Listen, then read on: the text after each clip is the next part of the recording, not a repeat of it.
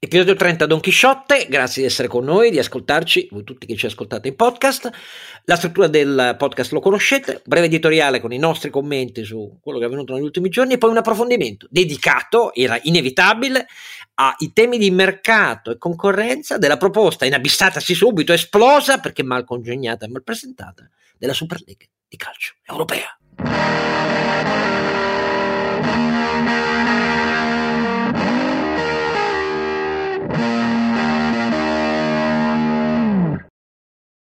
Don Chisciotte ti ringrazia e vi ringrazia per ascolto in podcast, Oscar Giannino ovviamente e i suoi due saggissimi compari di strada. Toro, toro. Io lo so che sei contrario, Oscar, perché non c'era il toro. Dai. Sancio Panza, ma che fai? Sancio Panza, ma che fai? Forza eh, Toro. Sai, il calcio fa perdere anche la saggezza, anche ai, ai paggi, eh, agli scudieri, che dire? Che... Ma tu ti aggiri tra, tra, tra Salamanca e Almerida, devi tifare una squadra spagnola, no, no, no, non citare squadre italiane, uffa, uffa, uffa. Allora, oltre a il nostro Sancio Panza che deve ricordarvi dove ci trovate, dove ci trovano quelli interessati. Eh, ci trovano su don chisciotte podcast punto it, che è il nostro sito dove trovate tutte le puntate, trovate i dati di approfondimento, trovate gli editoriali del nostro Oscar che scrive e vi fa domande e risponde anche ai commenti. Ho visto oggi che ha risposto anche ai, dom- ai commenti. E poi invece per seguire il nostro podcast naturalmente potete seguirlo su tutte le piattaforme, quindi Google e Apple Podcast, Amazon Music da questa settimana, poi Spotify e Spreaker. Spotify è una di quelle che vengono molto utilizzate in Italia. Allora io devo, devo caro Sancio Panza rispondere a un nostro ascoltatore che mi ha scritto questa volta sulla mail, non sul sito pubblico perché non voleva che vedessimo uh, tutti quanti eh, e mi chiede ma io posso donare, ma ho un freno perché non vorrei che fosse usato da Sancio Panza per una sua nuovo cancello, una nuova Harley Davidson. No, ah, posso dirvi nel ringraziarvi delle vostre donazioni che le utilizziamo tutte per pagare quel poco che costa, ma che costa rivedere editorialmente i nostri prodotti. No, non si compra l'Harley Davidson anche perché insomma l'Harley Davidson che, che, che ha in mente lui non ho idea quanto, non mi interessa, è un, è un mezzo di locomozione preistorico per quello che mi riguarda, anche se ovviamente fa no, confermare che non ti compra la nuove, le nuove enduro dell'Harley Davidson, poi andremo eh, a vedere. No, ma non lo non abbiate timore, grazie che state donando, ma non servono assolutamente a questo. E uh, uh, terzo compare è naturalmente il nostro Ronzinante. Carlo Alberto Carnevale Maffè. Che comincia eh, con eh, quello che ti ha colpito di più negli ultimi giorni, su cosa concentri il tuo focus? Oscar, questo dibattito sul passaporto vaccinale, Green Pass, è veramente stucchevole per la profonda carenza di analisi economica organizzativa e forse anche logica eh, sottostante. Eh, vedo che molti parlano di discriminazione, anche l'O M S si è messa in testa che eh, usare il passaporto vaccinale discrimina i paesi del terzo mondo che non hanno accesso al vaccino. C'è un, un problema di fondo qua sul concetto di discriminazione, e cioè la discriminazione semmai è eh, in base al passaporto vaccinale negare l'accesso a, a qualche servizio, a qualche luogo. Questo se, potrebbe essere una discriminazione se, se non giustificata, ma in sé il passaporto è una mera attestazione di un fatto. Eh. Eh, se poi a monte, caro Oscar, mancano i vaccini, non è come dire, colpa del passaporto, è semmai un tema di carenza o di allocazione arbitraria delle priorità nel caso dell'Italia, no? Quindi ho trovato il dibattito completamente scollegato dalla realtà, anche perché gli americani un po' più laici hanno detto sapete che c'è, il, il mercato privato faccia quello che deve fare, tant'è vero che le grandi compagnie aeree sono già al lavoro in, uh, in un'ottica di produzione di una, un passaporto non tanto vaccinale, ma proprio sanitario, cioè che certifichi il livello di rischio che non sia solo per questa pandemia, ma sia un modo, come dire, per, per guarda caso, per prevenire, no? Per evitare futuri progetti, cosa che trovo meritoria, perché tutti abbiamo bisogno che almeno chi corre meno rischi possa contribuire a far ripartire l'economia. L'idea di tenere fermi tutti finché nessuno eh, sarà escluso dal potersi muovere è non solo naif, è profondamente sbagliata. Renato. Ah, io invece volevo, ho letto un uh, bell'articolo in questi giorni di Luciano Capone sul Foglio che parlava dell'ANPAL e uh, per chi non lo avesse letto volevo dare i risultati. Noi abbiamo un milione seicentocinquantamila più o meno percettori del reddito di cittadinanza e uh, risultano attivati quattrocento, non mila, ma ventitré quattrocentoventitré assegni di ricollocazione, quindi lo zero virgola zero venticinque per cento. Questo è il lavoro che dovrebbe fare l'ANPAL. Ci ricordiamo tutti che con l'eliminazione della povertà grazie al reddito di cittadinanza, la mitica app che avrebbe incrociato il... le necessità di lavoro delle aziende con la disponibilità delle persone e tutte queste bellissime cose, avremmo avuto un nuovo futuro brillante per i nostri lavoratori. Non è successo nulla di tutto questo, l'ANPAL continua a costarci un sacco di soldi, il presidente dell'ANPAL continua a starsene tranquillamente in Mississippi a fare il lavoro che ha sempre fatto, e io mi chiedo quando smetteremo di buttare via così i soldi in Italia. E chi lo sa, ci vorrebbero soprattutto politiche attive del lavoro fatte in termini completamente diversi anche da quelle che annuncia il Ministro Orlando. Il Ministro Orlando ha confermato che le politiche, il tavolo politiche attive del lavoro lo fa con i sindacati e le regioni. Eh, eh, non, non so cosa eh, dire. Le imprese cosa c'entrano col, col lavoro? Non capisco, anche tu Oscar che insisti. Lavoro anche è un Confindustria de- lo, ha Dra- eh. lo, ha de- eh, lo ha detto sì. a Draghi anche Confindustria martedì scorso nel, in questo, posso dirvi, caricaturale incontro organizzato con uh, le associazioni datoriali, cioè undici associazioni datoriali in due ore insieme, e chiusura di due minuti di Draghi e tre minuti di Franco. Sembravano gli stati generali dell'agosto del due no, anni fa. Era più serio rinunciare, questa è la mia idea. Tanto è ovvio che si va a un P N R R eh, che è puro frutto del, della politica. Vedremo come è scritto, e eh, io ho qualche speranza, ci lavora Francesco Giavazzi, Vedre, vedremo, eh, mai, mai dire mai, ma anche un po' di sfiducia. A meno che Però, a, a dire la verità, l'ultima, no? l'ultima, l'ultima sorpresa, l'ultima, gra- cioè l'ultima, la grande sorpresa, magari poi. Speriamo. Speriamo, speriamo. Io ho, ho due invece osservazioni. Una, come avete visto in Consiglio dei Ministri è venuta la prima rottura nel governo, perché sul eh, cosiddetto doveva essere il decreto riaperture, no? Il decreto riaperture, e la Lega alla fine si è astenuto, si è astenuto per il coprifuoco, eh, ne voleva la protrazione fino alle ore ventitré, invece nel decreto eh, il limite delle ventidue resterà in vigore fino mm. al primo. E, e tu hai capito le ragioni dell'una e dell'altra parte, Oscar, basate naturalmente su analisi scientifiche, perché io ho sentito il C T S che ha detto veramente noi sull'orario del coprifuoco e sul coprifuoco in quanto tale non siamo neanche stati consultati, è una dichiarazione eh, rilasciata dal, dal quindi boh.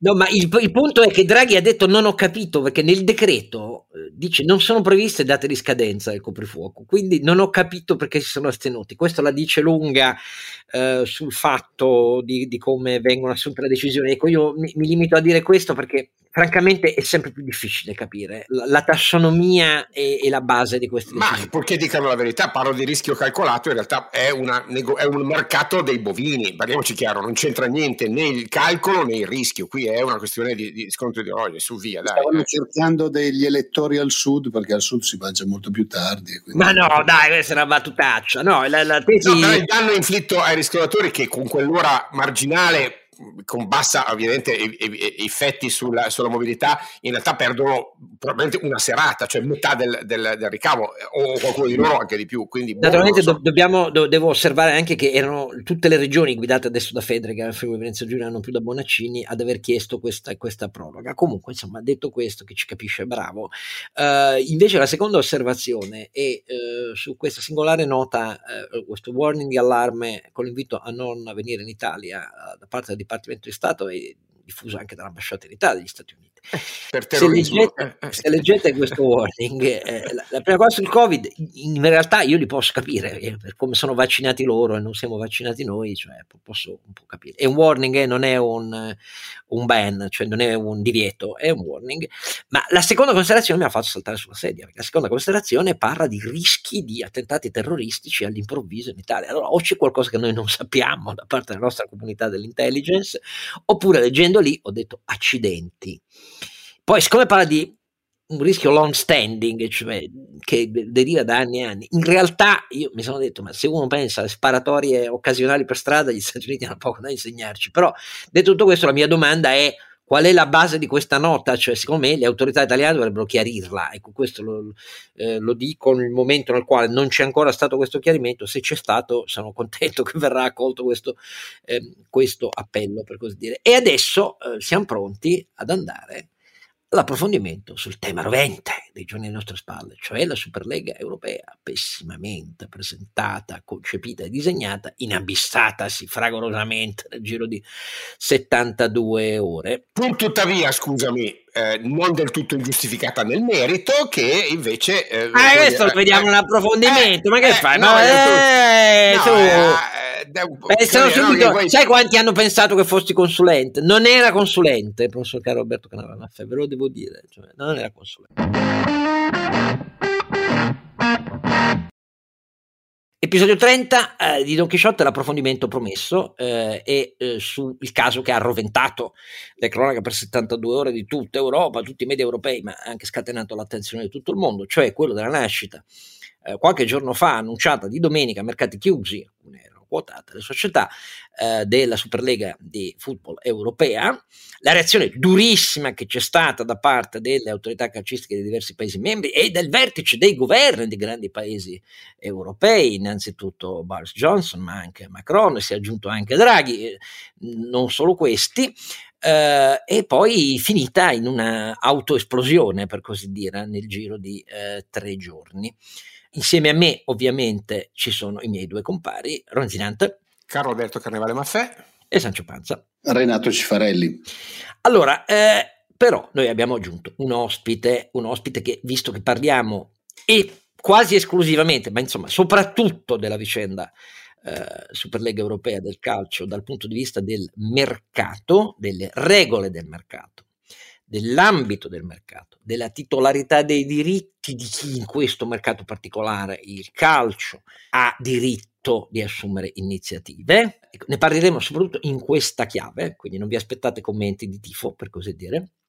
Eh, allora abbiamo acquisito un ospite che molto ringraziamo per essersi reso a disposizione proprio specificamente per la sua competenza eh, su questo, e cioè Antonio Nicita, che è, oltre a essere professore di politica economica eh, universitario a Roma, è anche un ex membro per anni, membro dell'autorità garante del mercato, cioè dell'Antitrust. Grazie di essere con noi, Antonio. Grazie, buonasera. Allora, io dico a, a, a te che ci stai ascoltando, a voi che ci state ascoltando, solo due cose inizialmente per inquadrare un pochino la vicenda. La prima è che è un giudizio da comunicatore il mio. Io sono rimasto impressionato dal clamoroso, storico fallimento della comunicazione, nell'annuncio, nella gestione per due giorni e poi nel fallimento eh, dell'idea della Superlega europea. Bisognava dire fin al, dall'inizio, fin dalla domenica, quando hanno rivelato la nascita di, di, di questa idea, la nascita cioè che era già operativa in realtà con dodici dei quindici club eh, di cui hanno fatto il nome, sottoscrittori dovevano rivelare tutti i dettagli delle norme, del funzionamento finanziario per i diritti, eh, di come compartecipavano le altre squadre, altre cinque se ne dovevano aggiungere, qualificandosi a seconda dei loro risultati nella Superlega. Tutto questo non lo hanno fatto, eh, lo hanno fatto solo a spizzichi e bocconi nei giorni successivi, quando già si era scatenata una reazione durissima, contrastante dei sistemi nazionali del calcio e delle autorità politiche che loro dovevano mettere in conto, visto che è gente che sa questo mestiere e che in realtà ha coltivato questa idea da molti, molti, molti anni, di fronte a... Io parlo di fallimenti eh, UEFA, di fallimenti, eh, li approfondiremo, ma io parlo di fallimenti UEFA e loro sostenevano le loro ragioni, a maggior ragione questo fallimento di comunicazione, compresa l'incredibile intervista ancora mercoledì scorso, la mattina, di Andrea Agnelli, rilasciata quando tutto era già esploso il martedì sera, è qualcosa che passa negli annali. Mi ha molto colpito negativamente da parte di persone, Andrea Agnelli, ma Florentino Perez del Real Madrid, cioè gente che i mercati li conosce, le aziende le conosce, la comunicazione deve essere completamente diversa. Però, detto tutto questo, io vi richiamo solo degli ultimi interventi di sistema nel nostro paese, in Italia, perché i sistemi sono molto diversi da paese a paese europeo. Eh, i nostri eh, più recenti, dagli anni novanta, da metà degli anni novanta in poi, interventi normativi che hanno cambiato il volto anche giuridico ed economico-finanziario del calcio professionista, cioè innanzitutto il, la legge Veltroni, il decreto Veltroni del millenovecentonovantasei è quella che trasforma e rende eh, società a scopo di lucro, e quindi S P A, mh, i club eh, calcistici, quindi non c'è più l'obbligo di reinvestire tutto nel calcio, i proventi, gli utili che si facevano prima nel precedente regime, eh, con questo dando più agio, questo era il fine, eh, di operatività finanziaria, c'era già un, un debito molto forte accumulato, erano già più di cento miliardi di lire del sistema calcio Serie A, tanto per parlare, in quell'anno, e consentendo anche la quotazione poi senza asset alle squadre, disastro contro cui sempre mi sono pronunciato, perché in altri paesi europei eh, i club avevano asset eh, innanzitutto fisici, a cominciare non solo dai centri sportivi ma degli stadi, che eh, iniziarono a, poi a procurare revenues aggiuntive commerciali che li hanno resi più stabili finanziariamente e ne hanno accresciuto il giro d'affari, a prescindere dai diritti televisivi. E questo in Europa è stato fatto e in, in Italia no, e quella legge secondo me era profondamente sbagliata. Poi il decreto D'Alema, che venne poi nel millenovecentonovantasette, lì la titolarità dei diritti eh, sul mercato dell'acquisizione dei proventi eh, per la vendita dei diritti passa ai club, cosa che eh, avviene di fronte all'esitazione, alle perplessità, all'opinione contraria della maggioranza dei club di Serie A. Però quella roba che se l'avesse fatta un liberista sarebbe esploso tutto, ma invece veniva da D'Alema, passa e aggrava a propria volta gli sbilanci eh, del calcio italiano. Poi siamo arrivati nel duemilaventi recentissimamente alla legge Gentiloni-Melandri, con la quale, con la quale invece si reinterviene sulla titolarità dei diritti, e si reinterviene cointestandola insieme eh, ai club e come diritto soggettivo anche alla Lega, che ha la delega per eh, la Federazione Italiana Gioco Calcio per eh, l'organizzazione del campionato. Questo avrei molto da dire sul fatto che è la Lega la titolare invece della federazione, ma in Italia funziona così, e eh, con una ripartizione dei diritti che è divisa in tre quote quaranta trenta trenta, per capirci, in cui il quaranta per cento è totalmente solidale a parti uguali, mentre poi il restante trenta per cento è in parte eh, dovuto al bilanciamento dei risultati sia storici Eh, che, um, negli ultimi, che negli ultimi anni. Neanche questo ha risolto il problema dell'equilibrio finanziario, a dirvi la verità, e, e ha prodotto una serie di gare per l'acquisizione dei diritti che a me hanno lasciato sempre più perplessi, con successivi interventi anche dell'antitrust, perché è diventata una specie di eh, S U C all'ultimo secondo tra più operatori, con rilanci e propensioni dei club verso questa o quella piattaforma. Una cosa che ha, ha attraversato le cronache prima delle gare e dopo le gare di tutti questi anni, e che ha dimostrato un comportamento totalmente non di mercato dei, dei club italiani, a dirvi la verità. Ultima storia, quella per l'ingresso strutturale di fondi di investimento in Lega per dare un quadro di stabilità nella gestione patrimoniale e nella attrattività di nuovi capitali. Su questo i club italiani sono spaccati, le maggioranze sono cambiate, eccetera eccetera eccetera. Anche in quel caso mi è sembrato che gli elementi non fossero quelli di una valutazione economica che volge al futuro, tanto meno solidale, a dire la verità, quanto invece erano questioni di potere, e infatti hanno infiammato le reazioni poi nei confronti soprattutto di Andrea Agnelli, ma adesso Andrea Agnelli, Inter e Milan, protagonisti della Superlega europea, da parte di presidenti di altri club. E in realtà la spaccatura E l'abbiamo già vista nel corso dell'ultimo anno e mezzo, proprio di fronte a questa svolta qui. Questi sono solo i richiami. Come è evidente, qua stiamo parlando di una faccenda in cui, come vedete, la titolarità dei diritti non è chiara, a parte che gli ordinamenti sono molto diversi. Eh, quello più solidale di tutti, per esempio, è, è quello britannico, che infatti non piace ai grandi club. Per questo eh, è diversa la forma eh, societaria dei, dei, dei club. Eh, Real Madrid, molti di voi credete che il proprietario sia Florentino Perez, non è così. C'è un relazionato diffuso in cui ogni socio si può candidare, deve solo candidare e dimostrare all'atto della candidatura di avere i mezzi finanziari e le coperture che giustifichino il suo programma di investimenti e di azione. Ecco, una cosa che in Italia non si vede mai da questo punto di vista. Anche in Germania c'è un vincolo alla percentuale molto alta di azioni dei club, che in realtà deriva a un'organizzazione del calcio tedesco simile al motivo per cui gli alleati, in particolare gli americani, nel secondo dopoguerra misero dei filtri per l'indipendenza dei giornali, per impedire che grandi gruppi industriali eh, rifacessero con i giornali quello che non hanno fatto durante il nazismo, a indipendenza, a tutela dell'indipendenza dei giornali e dei giornalisti, come Capital, Frankfurter Allgemein.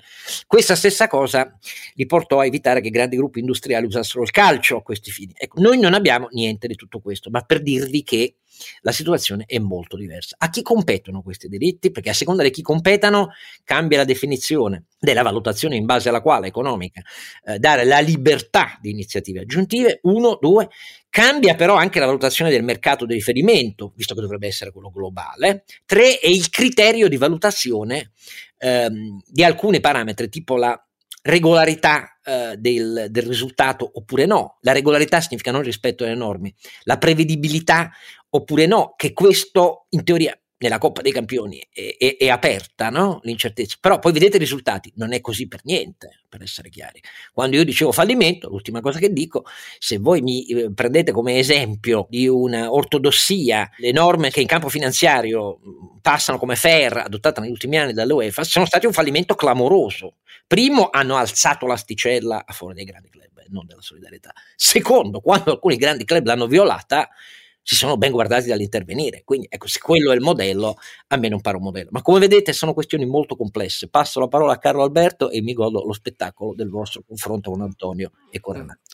Io chiedo a Antonio una opinione sulla legittimità del progetto della Superlega europea e poi su una, un commento sulla opportunità economica, direi quasi culturale, di una revisione del ruolo del calcio e del suo modello organizzativo in un contesto globale di competizione, perché caro Oscar, Antonio ha fatto il commissario all'Agicom, non all'Antitrust, che poi ah, voglia, eh, no, no, te lo dico perché poi giustamente è più come un augurio che gli facciamo, e sia chiaro che tifiamo per lui, dovesse mai, eh, ipoteticamente, ma domani e con calma, eh, invece passare, passare di grado. Eh, ma ad Antonio devo chiedere eh, questo, perché la, i suoi commenti sono stati appunto un punto di diritto, cioè ci sono rischi di eh, compressione della, della concorrenza? E glielo chiedo perché la dimensione economica, caro Oscar, non è vero che è secondaria rispetto a quella sportiva. Ricordo che un'azienda, una squadra può vincere un, il campionato, ma se viola eh, il fair play in maniera corretta viene cancellata, quindi la dimensione economica è precondizione della dimensione sportiva, quindi non stiamo parlando di una cosa secondaria, stiamo parlando di una, una cosa primaria. Allora, prima domanda a Antonio è, è legittimo e a che condizioni sarebbe legittimo, secondo te Antonio, un progetto di Superlega, eh, tenendo presente che da vent'anni abbiamo l'Eurolega Basket, che un disegno del genere, faticosamente, ma lo ha portato avanti? Ecco, allora eh, que- la prima questione che tu mi chiedi poi è legata però anche alla seconda, cioè alla trasformazione economica che molto bene Oscar Giannino ha evidenziato in questi anni. Eh, allora, sulla, sul primo tema, eh, la questione della Superlega europea in realtà non è nuova, perché se ne parlava anche in, un, in una certa letteratura di Law and Economics dell'Antitrust negli ultimi anni. E eh, diciamo uno dei punti dirimenti di dibattito su questo è innanzitutto le motivazioni, cioè eh, qual è il progetto rispetto allo status quo, in questo caso eh, UEFA. Il secondo, se si tratta di un modello aperto o di un modello chiuso, perché anche questo fa la differenza, cioè, la dico in termini banali, Eh, si crea un meccanismo alternativo a quello del, dell'UEFA e quindi diciamo si crea più concorrenza, volendo, no? Perché si dice, guardate, noi facciamo un'altra cosa parallela con altre regole e per certi versi, visto che la UEFA poi è in una situazione di monopolio, addirittura questo aumenta la concorrenza. Eh, ma la si fa con una... Uh, diciamo un disegno aperto, quindi legato ai campionati nazionali, con squadre che possono cambiare continuamente, o lo si fa con un modello chiuso nel quale comunque alcuni gruppi sono di diritto. Eh, allora, a secondo del modello, se si tratta di un modello prevalentemente chiuso, allora qui il punto è ovviamente quello che si realizza attraverso un accordo fra queste, fra queste principali squadre, e che poi sono anche quelle che, che raccolgono più attrattività di audience, più merchandising e più audience, come giustamente si ricordava, globale, perché gran parte della domanda è cresciuta soprattutto in altri paesi. Ecco, ricordiamolo, perché il dell'est, della Cina, del, esatto. Del, ecco, esatto. Francamente derubrichiamo, perché internet e la televisione hanno risolto il problema geografico. Esatto. E se c'è una cosa chiara è che lo sport europeo è uno dei più grandi prodotti media che abbiamo. Questo vogliamo non solo, ma la domanda, dopo, eh. la domanda è cresciuta moltissimo, come sapete, per esempio anche in Cina, e, e addirittura c'era un tema di programmazione delle dirette eh, finalizzato proprio a collegarsi con quel tipo di pubblico.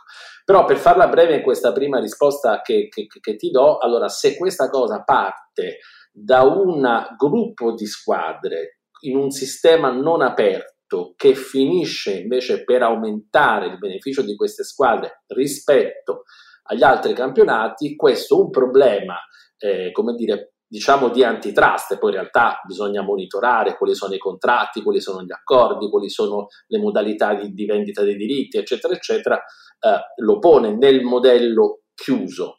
Eh, se fosse un modello aperto eh, di sfida e tra l'altro di maggior coinvolgimento anche del concetto, diciamo, di partecipazione delle altre squadre, allora sarebbe invece paradossalmente una risposta concorrenziale a un monopolio che non funziona, ma mi pare che non siamo in questo secondo, eh, diciamo, in questa seconda figura.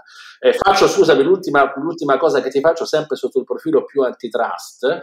Um, a, a ben vedere, diversi casi antitrust, soprattutto europei e qualche caso italiano, hanno sempre, hanno sempre in molti casi hanno eh, come dire, condannato, in alcuni casi con degli impegni, le leghe, la, la dico così, comunque le grandi associazioni, laddove hanno impedito eh, partecipazione a singoli eventi di singole squadre o di singoli giocatori o cavalli in alcuni casi, ehm, proprio perché eh, non si deve limitare la libertà della squadra o del, dell'atleta del partecipare ad altri eventi, cioè questo free riding non viene visto, non deve essere, come dire, un elemento eh, che va condannato, ma questo riguardava singoli eventi. Altra cosa è la creazione da parte delle principali squadre di un meccanismo chiuso eh, che in effetti ha degli effetti restrittivi da questo punto di vista sulla, chiamiamola, concorrenza. Poi ecco, però devo a questo punto provare a, con te a ricostruire un po' come è strutturato il mercato per far capire ai nostri ascoltatori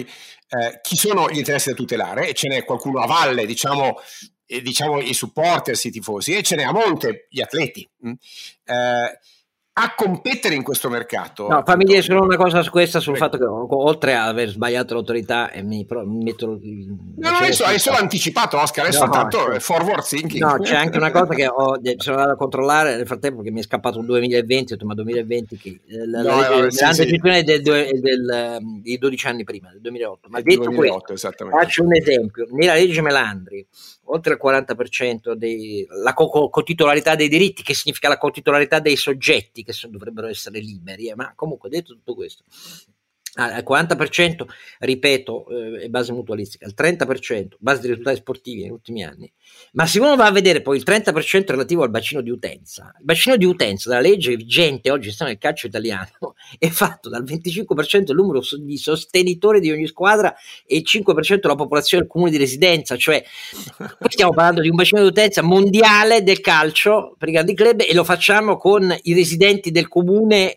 e gli iscritti alle curve, scusate, perché mi, mi scappa da ridere se eh, ma stai, stai evidenziando l'incongruenza di una normativa che non ha tenuto conto del fatto che il mondo è cambiato, ed è per quello che dobbiamo parlare in, in termini corretti del mercato rilevante.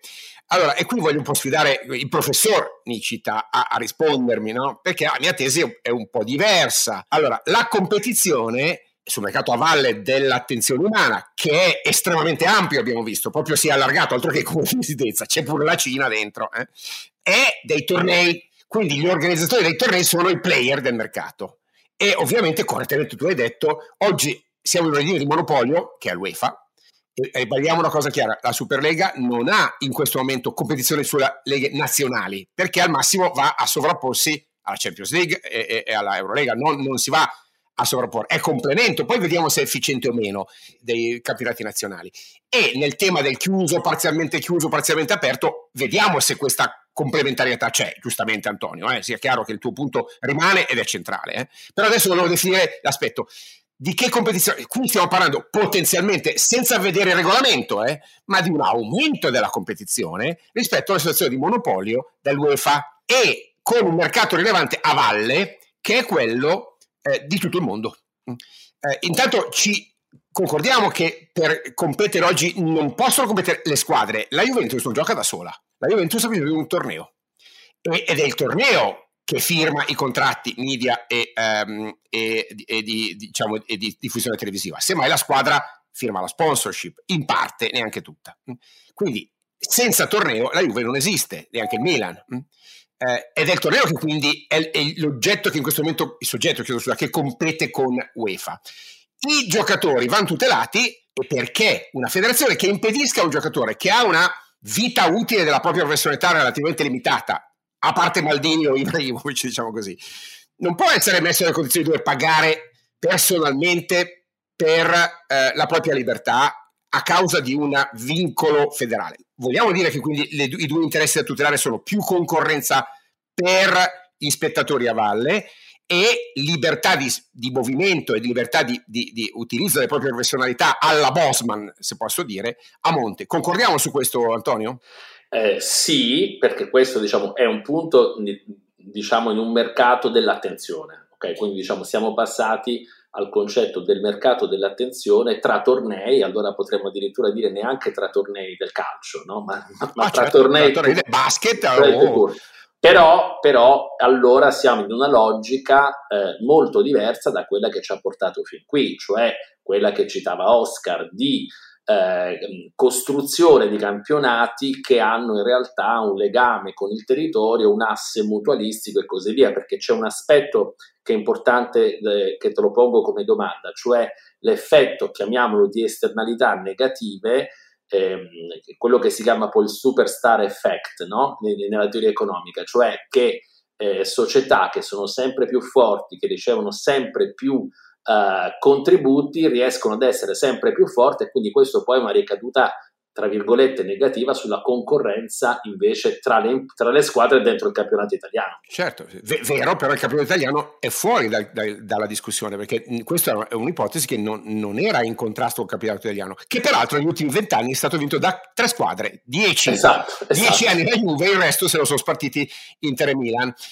No, quindi scusa, no, quindi questo per, no, questo per dirti, Carlo, che se hai una domanda di fondo eh, e di sistema è questa, cioè noi vogliamo difendere i campionati esistenti o si costruiscono delle cose diverse? Perché eh, però allora torniamo alla mia premessa, conta di più l'integrità etica della competizione sportiva o contano i risultati, la sostenibilità economica? Mi dispiace, ma dal momento in cui abbiamo introdotto fair play, financial fair play, abbiamo ammesso che la precondizione economica è prioritaria rispetto alla sportiva, e questo è indiscutibile, caro, caro Antonio. Una società che bara sui numeri non è sportiva, e la precondizione è la sostenibilità economica, e siccome siamo in condizione di insostenibilità economica e il mercato è chiaramente cambiato nei suoi confini, e su questo c'è poco da discutere su via, eh? Visto che è arrivata internet, sono arrivate le grandi piattaforme televisive mondiali, eh, allora ha senso ancora riferirsi a una definizione di mercato rilevante così provinciale come il comune di residenza? Io sinceramente trovo sconcertante che eh, come dire, quantitativamente ci sia discussione su questo, proprio non c'è, ok? Eh. Ho detto, caro Alberto. No, ma poi se parliamo di correttezza finanziaria, scusami, caro Alberto, sto tornando sempre al calcio italiano. Noi, grazie alla legge novantasei, cioè società a scopo di lucro, ripeto, tutti gli utili non reinvestiti nel calcio, ma anche distribuiti, no? Come significa, ha significato che per reggere quella finzione, finzione, vista lo stato dei bilanci, finzione, delle, perché poi la ripaghiamo con le nostre tasse, parliamoci chiaro, abbiamo, cioè, abbiamo, abbiamo bilancio, consentito per legge le deroghe contributive ai club professionisti di calcio, e abbiamo tenuto chiusi gli occhi sul fatto che da allora si è scatenata una gara, perdonate, a falsificare gli attivi patrimoniali per reggere il conto economico col, de- col deficit dei club, attraverso la massiccia compravendita di giocatori eh, sotto contratto, magari giovanissimi, sovrapprezzati per gonfiare l'attivo. Questa è la realtà del calcio italiano, non è che ci sono, c'è il grid di qualcuno che perde, vuole comprare i soldi e gli altri sono in regola, e lo abbiamo fatto accettando normativamente queste robe, che per me, se sono società come le altre, se lo facessero un'altra società finisce nei guai fino certo. al collo. Però Antonio ha un punto che secondo me invece è rilevantissimo, che è il tema dell'esclusione del team, del club, e, e dobbiamo tornare al suo punto me, robusto, perché è un, un punto, fatemi dire, che regge ancora oggi nella diatriba tra FIBA e Eurolega dopo vent'anni, no? Eh, cioè i principi di inclusione ed esclusione. Allora lì invece secondo me lui ha un argomento forte, e cioè qual è il grado di apertura, perché se no è veramente è una, un, un cartello eh, eh, che esclude. Allora però scusami, che... scusa, scusami Prego. Carlo, aggiungo una chiosa. Se fosse un discorso di apertura, visto che è stato citato anche la comunicazione, no? di questa, di questa, la comunicazione diciamo fallimentare di questa iniziativa, a quel punto un modello invece di apertura anche diverso da quelli che ci sono adesso potrebbe essere la sfida eh, alla UEFA, cioè sto creando un contesto per in realtà incrementare Bravo. anche la partecipazione, ma, ma questo non Antonio, andremo a finire lì, andremo a finire, ma dove che devo finire? È ovvio che dovremmo andare a finire lì, ed è la cosa giusta andare a finire lì. L'Eurolega si farà, la, scusate, la Superlega si farà, ma sarà aperta.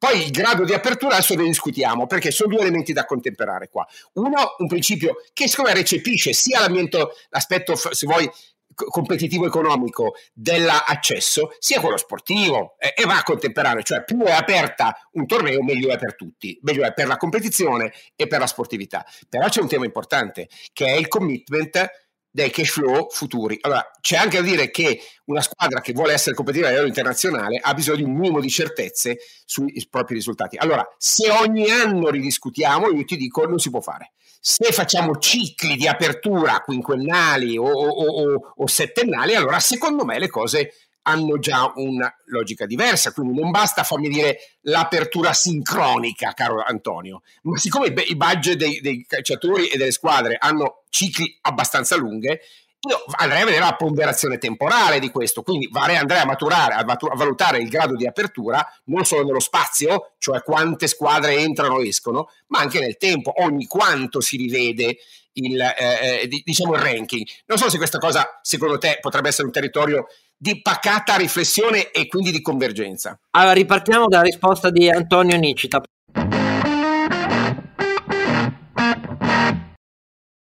Allora, Antonio Nicita, Carlo Alberto ha detto sì all'apertura, eh, questo non è stato ben spiegato, ma si andrà in quella direzione, però c'è bisogno, per la certezza dei proventi, di cicli di cinque sette anni per vedere l'esperimento come funziona. Che dice Antonio Nicita?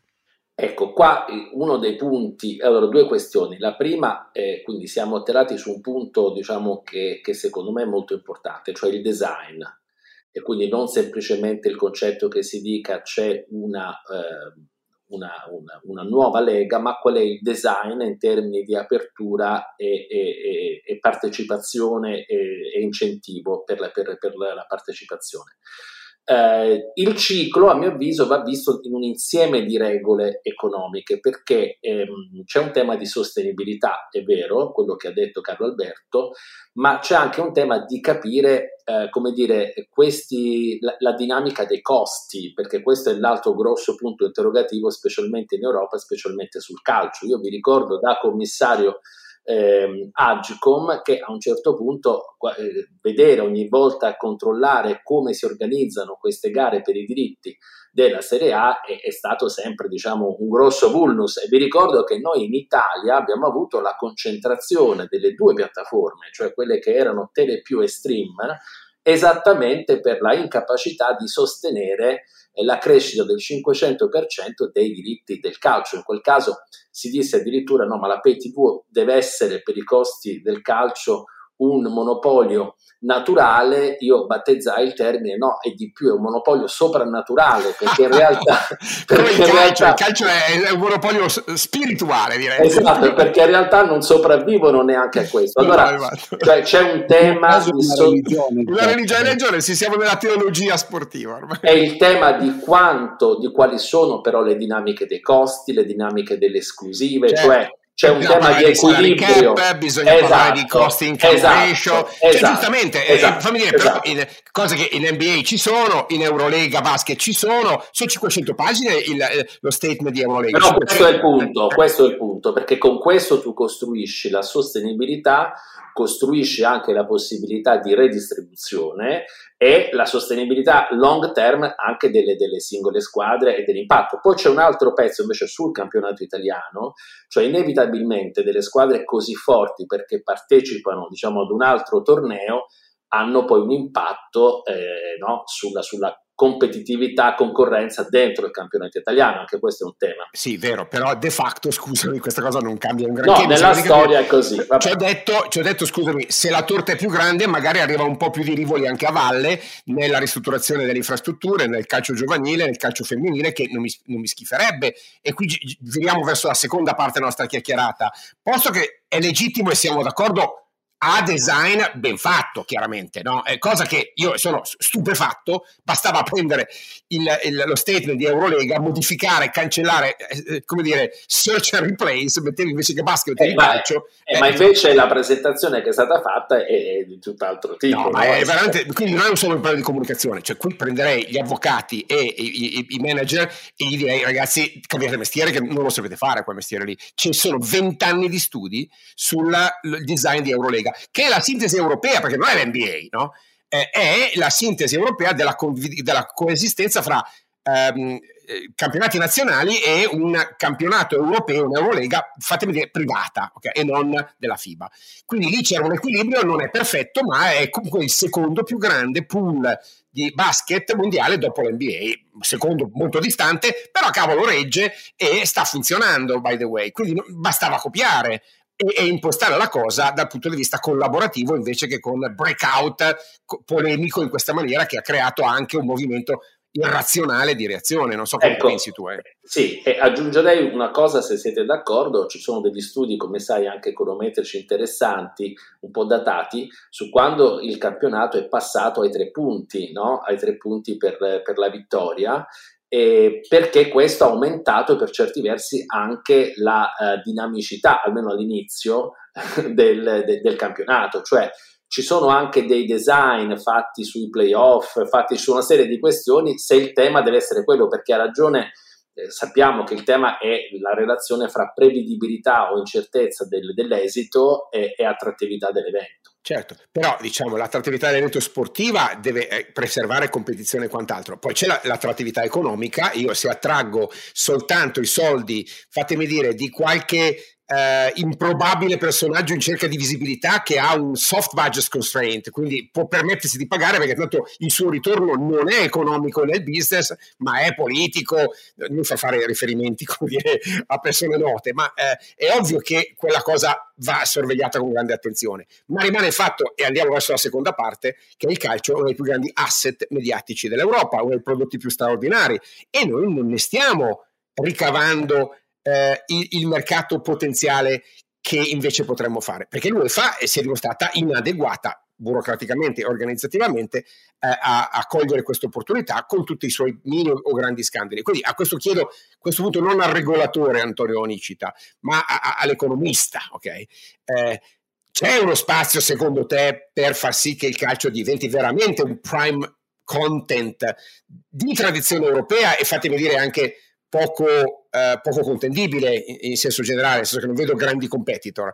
eh, intorno. No. Eh, c'è secondo te questa opportunità? Guarda, questo c'è sicuramente e eh, tra l'altro una delle questioni si è proprio posta anche diciamo nel piccolo eh, in Italia proprio in relazione alla circostanza che man mano si è passati da diritti tivù in senso proprio alla possibilità di avere lo streaming, perché lo streaming ti permette intanto un pubblico più ampio, ma soprattutto la classificazione, per esempio, delle, in certi orari delle partite, perché questo permette ad un pubblico più vasto di, eh, come dire, di, di vederti.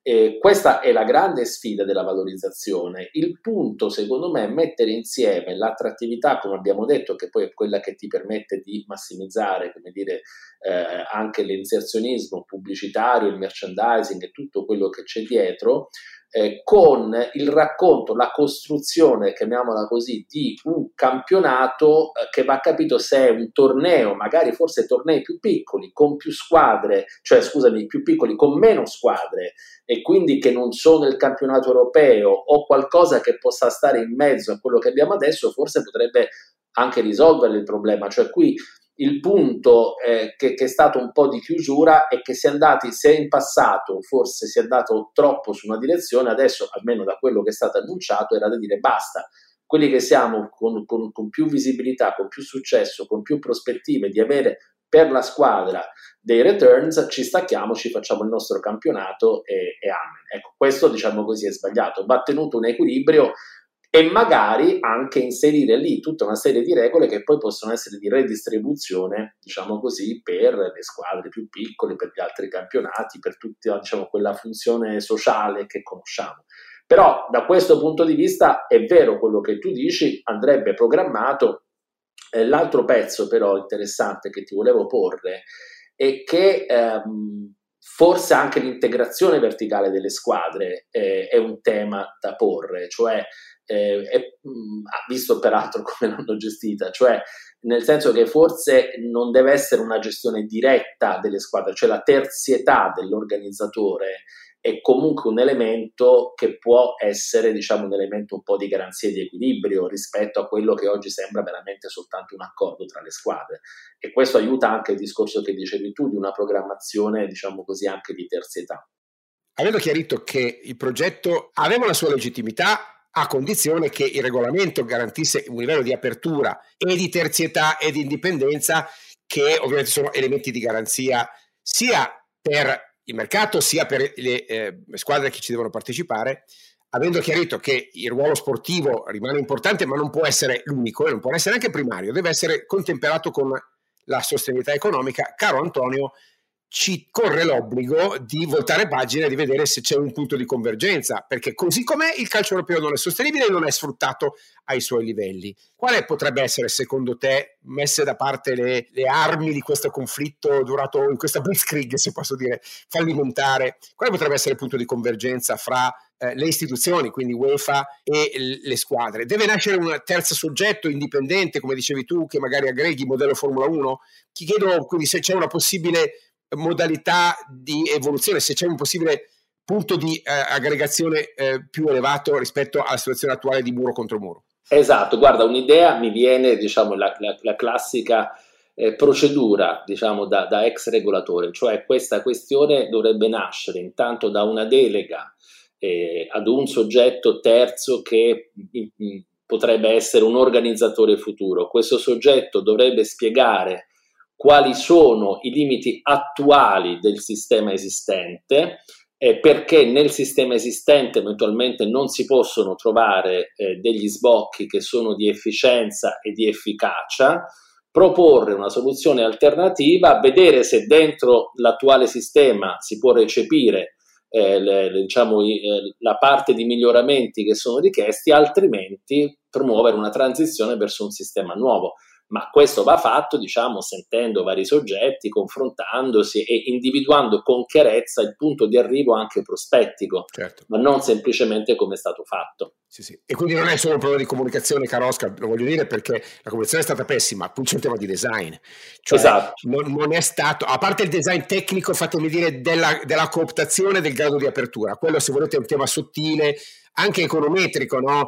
Ma sì, non è che il progetto fosse chiuso, scusami Antonio, era un progetto troppo poco aperto, mettiamola così, no? E esatto, poco chiaro nei, nei suoi meccanismi di apertura. Ma il problema vero, hai toccato tu, cioè che c'è un sostanziale conflitto di interessi fra l'attore in quanto consorzio di squadre e il suo ruolo competitivo. Ecco, io avrei preferito un attore terzo che faceva contratti di, eh, di esatto, licenza con le squadre e che ovvi- dal mio punto di vista dovevano essere minimo quinquennali o settennali, perché se no non quadra, eh? E quindi l'idea che ogni anno si ricomincia è naif, completamente naif. E però ribadiamo questo aspetto qua, questa cosa no, è incompatibile con i numeri, speriamo che non sia incompatibile con le logiche UEFA, perché se no ovviamente una quadra non la troviamo. No, ma anche perché, Carlo, questa terzietà che abbiamo citato è quella poi che ti garantisce che nell'apertura, nella partecipazione hai delle garanzie nei, di, eh, di regole chiare nei confronti di chi arriva, che, che poi è il solito problema per cui nascono questi soggetti terzi che aggregano, quindi certo, questo è un altro certo punto debole. Eh, quindi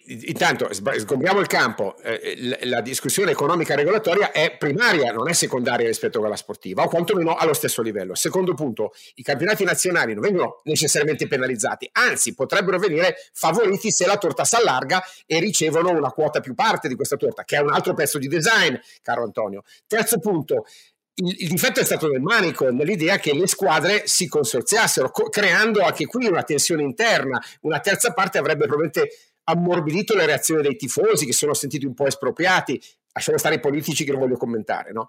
Quarto punto, la UEFA non ha dato in questi vent'anni di discussione, ma venticinque, ne mi ricordo io, segnali molto chiari però su questo fronte, eh, anzi è stata preda di, eh, di contraddizioni e quant'altro, quindi purtroppo un po' le colpe ce le hanno tutti. Adesso dobbiamo lasciar depositare la polvere e vedere se si riesce a ricostruire, perché il calcio merita, scusate, più professionalità, più attenzione, più design e anche più convergenza, ripeto, per il bene dell'Italia e dell'Europa. Allora, a verbale, a verbale io voglio solo, prima di lasciare l'ultima parola a Antonio Nicita eh, e Renato, a verbale io metto tutto il mio scetticismo sul tuo wishful thinking eh, eh, di design, eh, caro Alberto. Sai perché? perché il timing l'hanno calcolato malissimo. Ci aggiungo questa faccenda: alcuni presidenti eh, direttamente di grandi club coinvolti nella Superlega avevano chiuso gli accordi la settimana prima per la eh, riforma della Champions in sede UEFA. Allora, sarebbe stato meglio non farlo.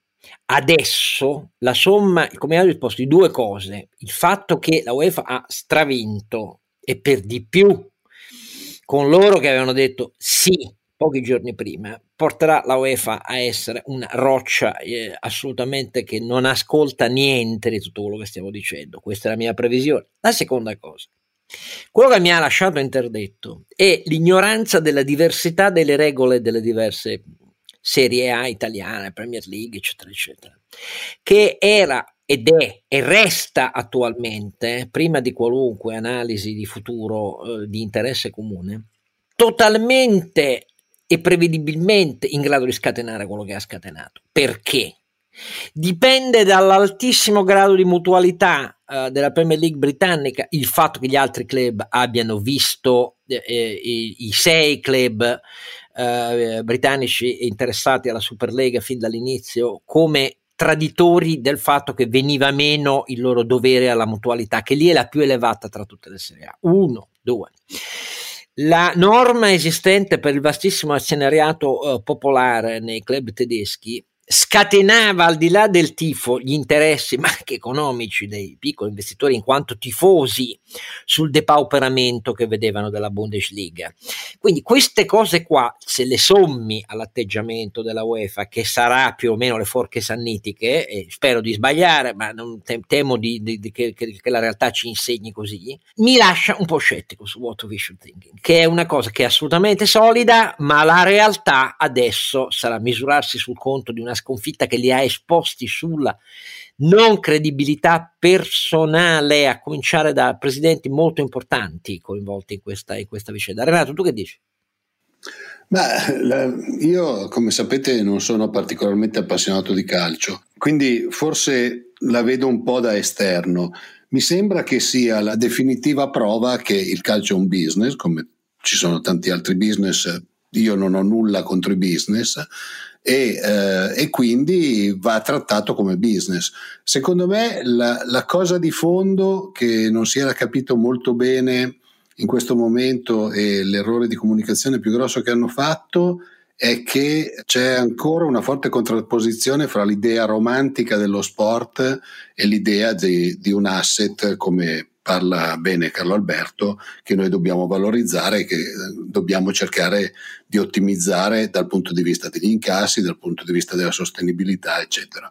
Eh, vero è che negli ultimi anni, guardando i bilanci delle società, non mi pare che si sia lavorato per avere una sostenibilità. E da quanto leggevo, oltretutto, eh, mi sembra che le, le dodici squadre che dovevano far parte di questa cosa non siano fra le più vincenti degli ultimi anni, ma siano quelle che hanno più seguito. Quindi lì c'è sempre, c'è sempre questa diatriba fra lo, lo sport e, e il business, che è quella che a me salta all'occhio, proprio perché non, sono, non essendo particolarmente appassionato di calcio, probabilmente non mi batte il cuore quando vedo la mia squadra del cuore. No, in realtà tra quelli che hanno vinto di più in Europa l'unica eccezione è al Bayern, che è, è, è forse la, la più compartecipata, ecco, tra, tra, tra le società tedesche, e quindi ha, raggi- ha, dà ragione al mio, a, a, alla mia perplessità sul fatto che ci sia adesso il balzo in avanti. Dovremmo aspettare parecchio, secondo me. Ma sentiamo invece eh, Antonio Nicita in conclusione che cosa ci dice sull'ottimismo dei tempi, perché si possa fare un ragionamento fondato.